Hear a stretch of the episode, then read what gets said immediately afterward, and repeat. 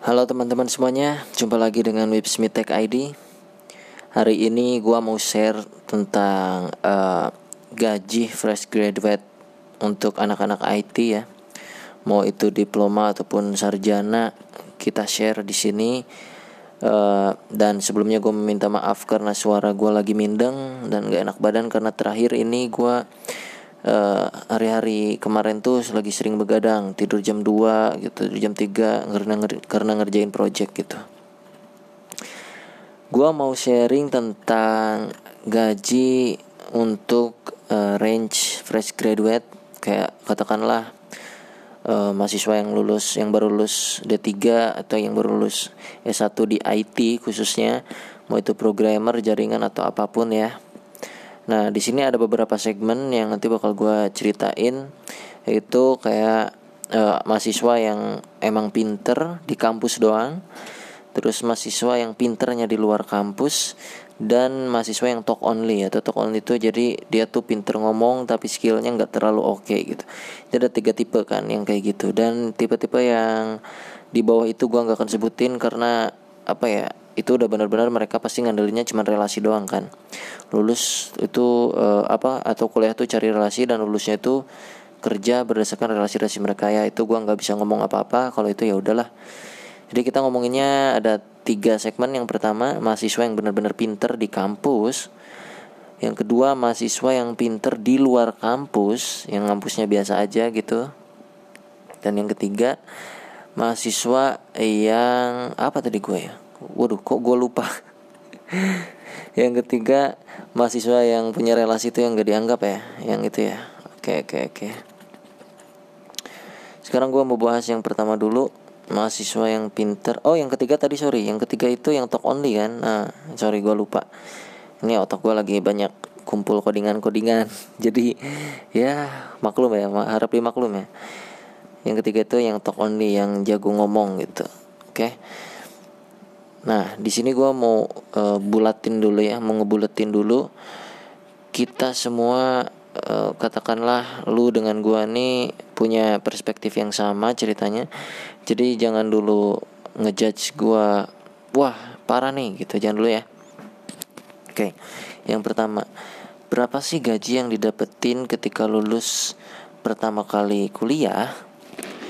khusus IT ya ini gue pokoknya di topik ini ngomonginnya khusus IT untuk fresh graduate tuh berapa sih? Nah, kalau D3 itu sendiri kita masuk ke segmen satu yang benar-benar mahasiswanya pinter di kampus. Itu biasanya gajinya mayoritas ya. Ini berdasarkan pengalaman dan dari teman-teman gua yang emang banyak juga pinter di kampus dan udah pada kerja. Itu UMR. Kenapa kok bisa UMR? Kan dia katanya pinter di kampus bla bla bla. Karena ketika lulus kita ini jadi junior developer nggak mungkin tiba-tiba jadi senior developer. Apalagi yang dari yang apa yang pinternya di kampus doang nih. Ini yang paling sulit. Jadi agak sedikit khawatir buat uh, kalau lu pinter di kampus doang gue sebenarnya agak lebih khawatir gitu. Karena ketika lulus nggak mungkin jadi senior programmer. Itu otomatis atau nggak mungkin jadi senior developer atau apalah. Pokoknya yang, yang tingkatannya agak di atas. Yang pasti udah lulus tuh pasti junior developer. Yang tugasnya itu maintenance atau bug fixing atau apa ya kemungkinan nambah fitur sih kemungkinan kecil ya. Mungkin dari 100% itu cuman ya 15% lah kebagian bikin fitur baru. Nah e, kalau yang baru lulus itu biasanya bug fixing terus benerin codingan-codingan orang lah yang gitu gitulah capek.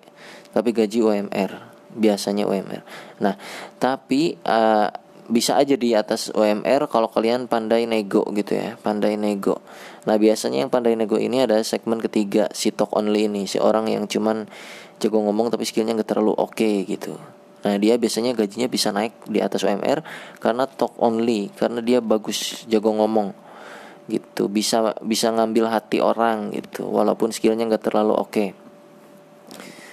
nah e, ketika lulus yang mahasiswa yang pinter ini dia otomatis kan kalau di kampusnya pinter biasanya nih nurut-nurut terus kan sama dosen.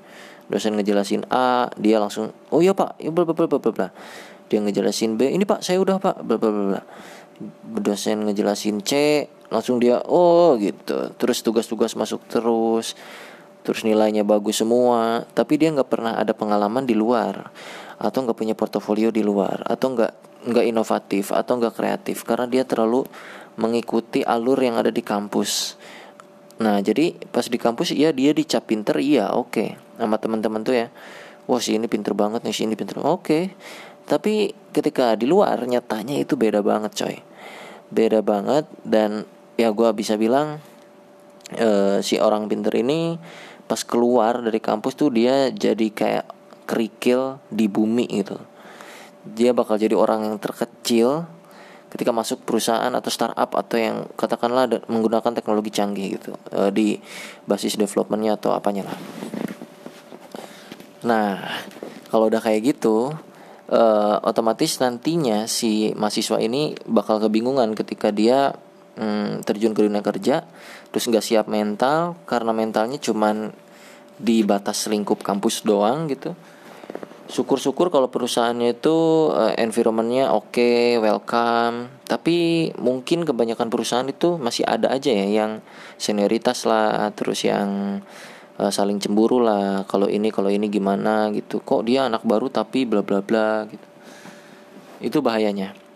Nah, beda dengan segmen kedua yang dia di kampus biasa aja tapi di luar dia sering mainan uh, eh, IT lah misalnya. Katakanlah dia sering bikin um, apa ya, project atau dia punya project dengan project kecil atau project besar itu terserah. Terus dia coba bisnis ini, bisnis itu, dia coba ngambil klien ini, klien itu sehingga dia pengalamannya banyak. Terus dia juga udah kena push uh, sering di kampus ngerjain tugas dimarahin dosen pulang kuliah harus ngerjain project dimarahin klien. Wah pokoknya mentalnya udah kebangun. Tapi uh, di kampusnya nilainya nggak terlalu bagus. Nah mungkin menurut orang-orang ini eh, nggak uh, masalah lah nilai yang penting dia lulus aja karena dia lebih mengedepankan si sampingannya ini yang menurut gua sampingan anak IT ini eh, apa ya nilainya bisa lebih besar daripada kerjaan utama gitu. Jadi sampingan yang utama. Uh apa ya pokoknya sampingannya anak IT ini nilainya bisa lebih besar daripada kerjaannya yang utama gitu. Nah makanya si orang yang segmen kedua ini yang dia uh, banyak main di luar ya itu biasanya dia pas begitu lulus di kampus terus masuk ke dunia kerja mentalnya udah terjaga udah kuat udah siap di push udah siap mempelajari hal-hal baru maintenance codingan orang udah gampang nggak ter ya maksudnya uh, easy to learn gitu ya nggak nggak sulah nggak susah gitu nggak waduh ini apaan ini apaan nggak akan kayak gitu lagi nah beda dengan yang segmen satu yang jago di kampus nggak pernah main di luar gitu dia otomatis pas ngedapetin satu uh, list gitu ya list kerjaan aduh dia langsung kayak merasa oh kok gini ini apa? Terus dia mau nanya ke mana ke mana bingung gitu.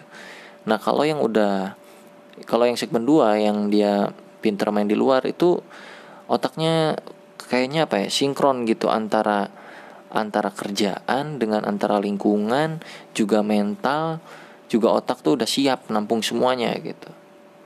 Cuman kondisinya adalah gajinya biasanya nggak beda jauh juga masih sama-sama MM UM MMR lagi. Masih sama-sama UMR juga gitu nggak akan lebih nggak akan lebih sampai ke siap ke berapa gitu. Kecuali proyeknya dia itu dijadiin portofolio ketika melamar dan si portofolio itu apa ya dari perusahaan yang oke punya. Misalnya katakanlah ya gua di kampus nilainya jelek tapi gua punya portofolio gua pernah bangun website Gojek misalnya. Jadi Gojek tuh gue pernah jadi tim freelancer di Gojek kayak gitu. Nah itu bisa bisa naikin upah uh, bukan upah bisa ya bisa naikin gaji lu gitu.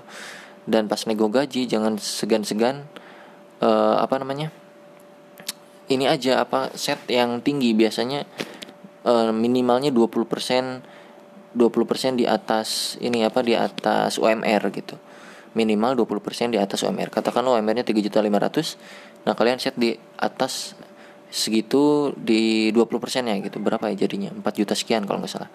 Nah, itu minimal ya, minimal.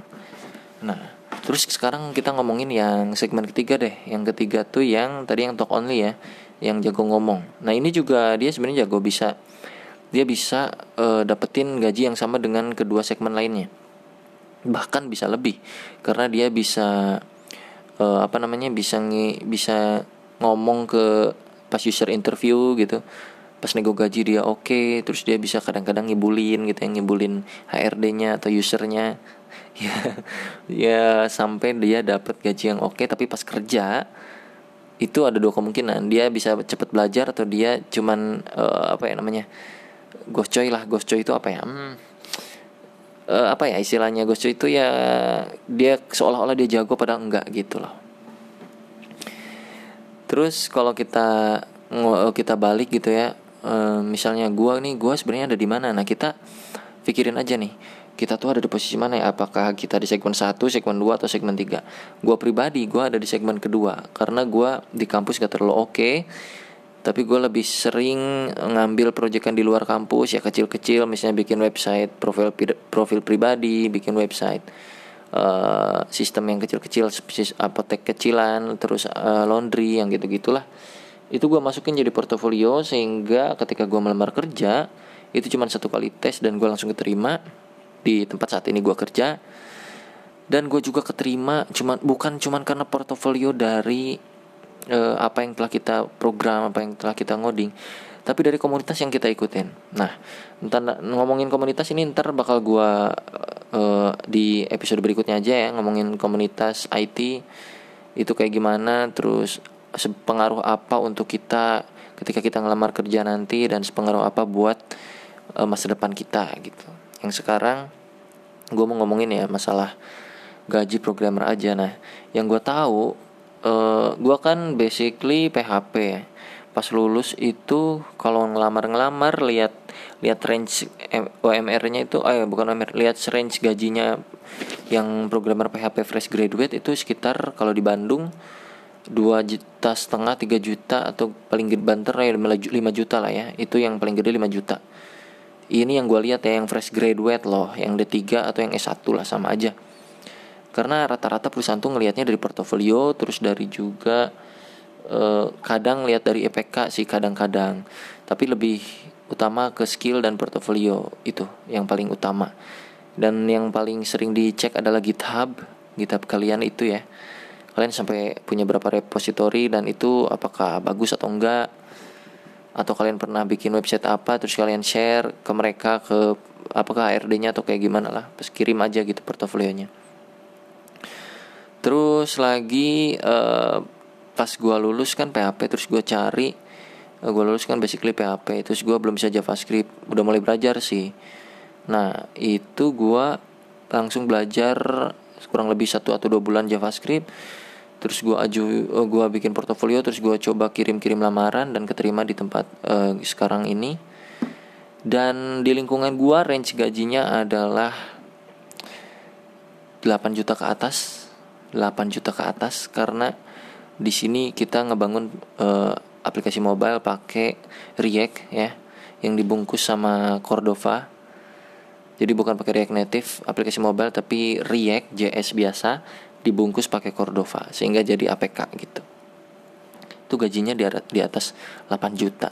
Ya yang mana ketika lulus gue harusnya harusnya ya PHP itu basically yang gue lihat di web uh, lowongan-lowongan pekerjaan itu batasnya paling ke 6 juta lah susah itu ke 6 juta. Itu pun harus punya pengalaman 5 tahun harus basic OOP segala macam semua paham betul. Waduh pokoknya bakal susah banget. Nah kalau yang fresh graduate terus normal-normal aja yang standar ngikutin kampus yang segmen satu tadi itu lulus ya pasti OMR menurut gue pasti OMR karena dia junior. Nah nanti setelah probation probation itu uh, kontrak lah ya tiga bulan misalnya. Nah setelah itu lulus terus nanti di di kayak sidang lagi gitu kan kalian presentasi hasil kerja kalian. Nanti di sana bisa nego gaji lagi. Walaupun gak akan setinggi apa gitu ya ya bisa naik lah 10% atau 20% gaji mungkin mungkin. Gitu. Nah, kalau orang-orang yang segmen 2 itu dia bisa upgrade skill secara cepet gitu. Dia bisa belajar cepet banget karena emang sering belajar dari luar kan, bukan dari kampus doang. Jadi kalian itu sebenarnya ada di mana itu uh, hanya kalian yang bisa memikirkannya. Gua nggak bisa tebak karena gue bukan dukun. Eh, kalian bisa tebak uh, diri sendirilah gitu ya. Aduh, gue tuh ternyata yang segmen satu. Terus gue harus gimana dong? ah gue mulai coba cari-cari uh, ini deh klien A klien B gue cari coba bikin portofolio deh atau gimana gitu nah kalau kalian tipe tipe segmen kedua misalnya yang sering main di luar coba kalian uh, manage lagi sistem kerja kalian kayak gimana terus bikin lagi portofolio yang lebih menarik kayak gitu-gitu ya. Nah untuk segmen ketiga yang talk yang talk only yang skillnya dikit tolong perbanyak relasi lagi karena kalian bakal lebih baik ketika banyak relasi. Dan jangan lupa upgrade ilmu ya skillnya. Tolong di upgrade uh, kalau kalian udah mahir bicara terus ilmu ada terus relasi ada kalian bisa jadi CEO udah lebih enak dari kami kami gitu yang segmen 2 eh, mungkin semoga aja ya kalian ngerti apa yang gue omongin karena emang belibet sih ini tanpa skrip jadi ya mohon dimaklum lah ini kan curhatan doang gitu curhatan pribadi dan buat kalian yang lagi kerja, pulang kerja atau apalah berkegiatan yang beraktivitas di malam hari, pagi hari, sore hari, siang hari. Um, terima kasih udah dengerin podcast ini dan mendukung podcast ini sehingga ada di ini apa Spotify. Walaupun belum masuk ke top 20 karena emang ini masih ya masih masuknya iseng sih ya karena gue cuman sharing di dunia IT kayak gimana. Semoga bermanfaat buat teman-teman semuanya. Sampai jumpa di minggu depan ya. Jadi gue mau skip beberapa hari dulu karena gue lagi sakit. Di minggu depan gue bakal ngomongin komunitas IT. Uh, eh, mohon ditunggu dan stay tune di Websmitek ID. Follow Instagramnya Websmitek ID. Terus kalian bisa DM atau komentar feedbacknya kayak gimana atau mau di mau ada pertanyaan atau apa silahkan di Instagram aja. Dan nanti kita mungkin bisa kolaborasi ya buat kalian pendengar setia podcast ini. Dan makasih banget udah ini podcast udah sampai ngehit. Seminggu ada 30 uh, pendengar gue sangat seneng banget. Seminggu cuma ada 30 yang dengar gue seneng sih. Kalau yang lain mungkin udah ratusan tapi gue udah cukup berapresiasi pada diri gue sendiri gitu thanks sudah dengerin curhatan gue segitu aja bye bye semuanya ya yeah.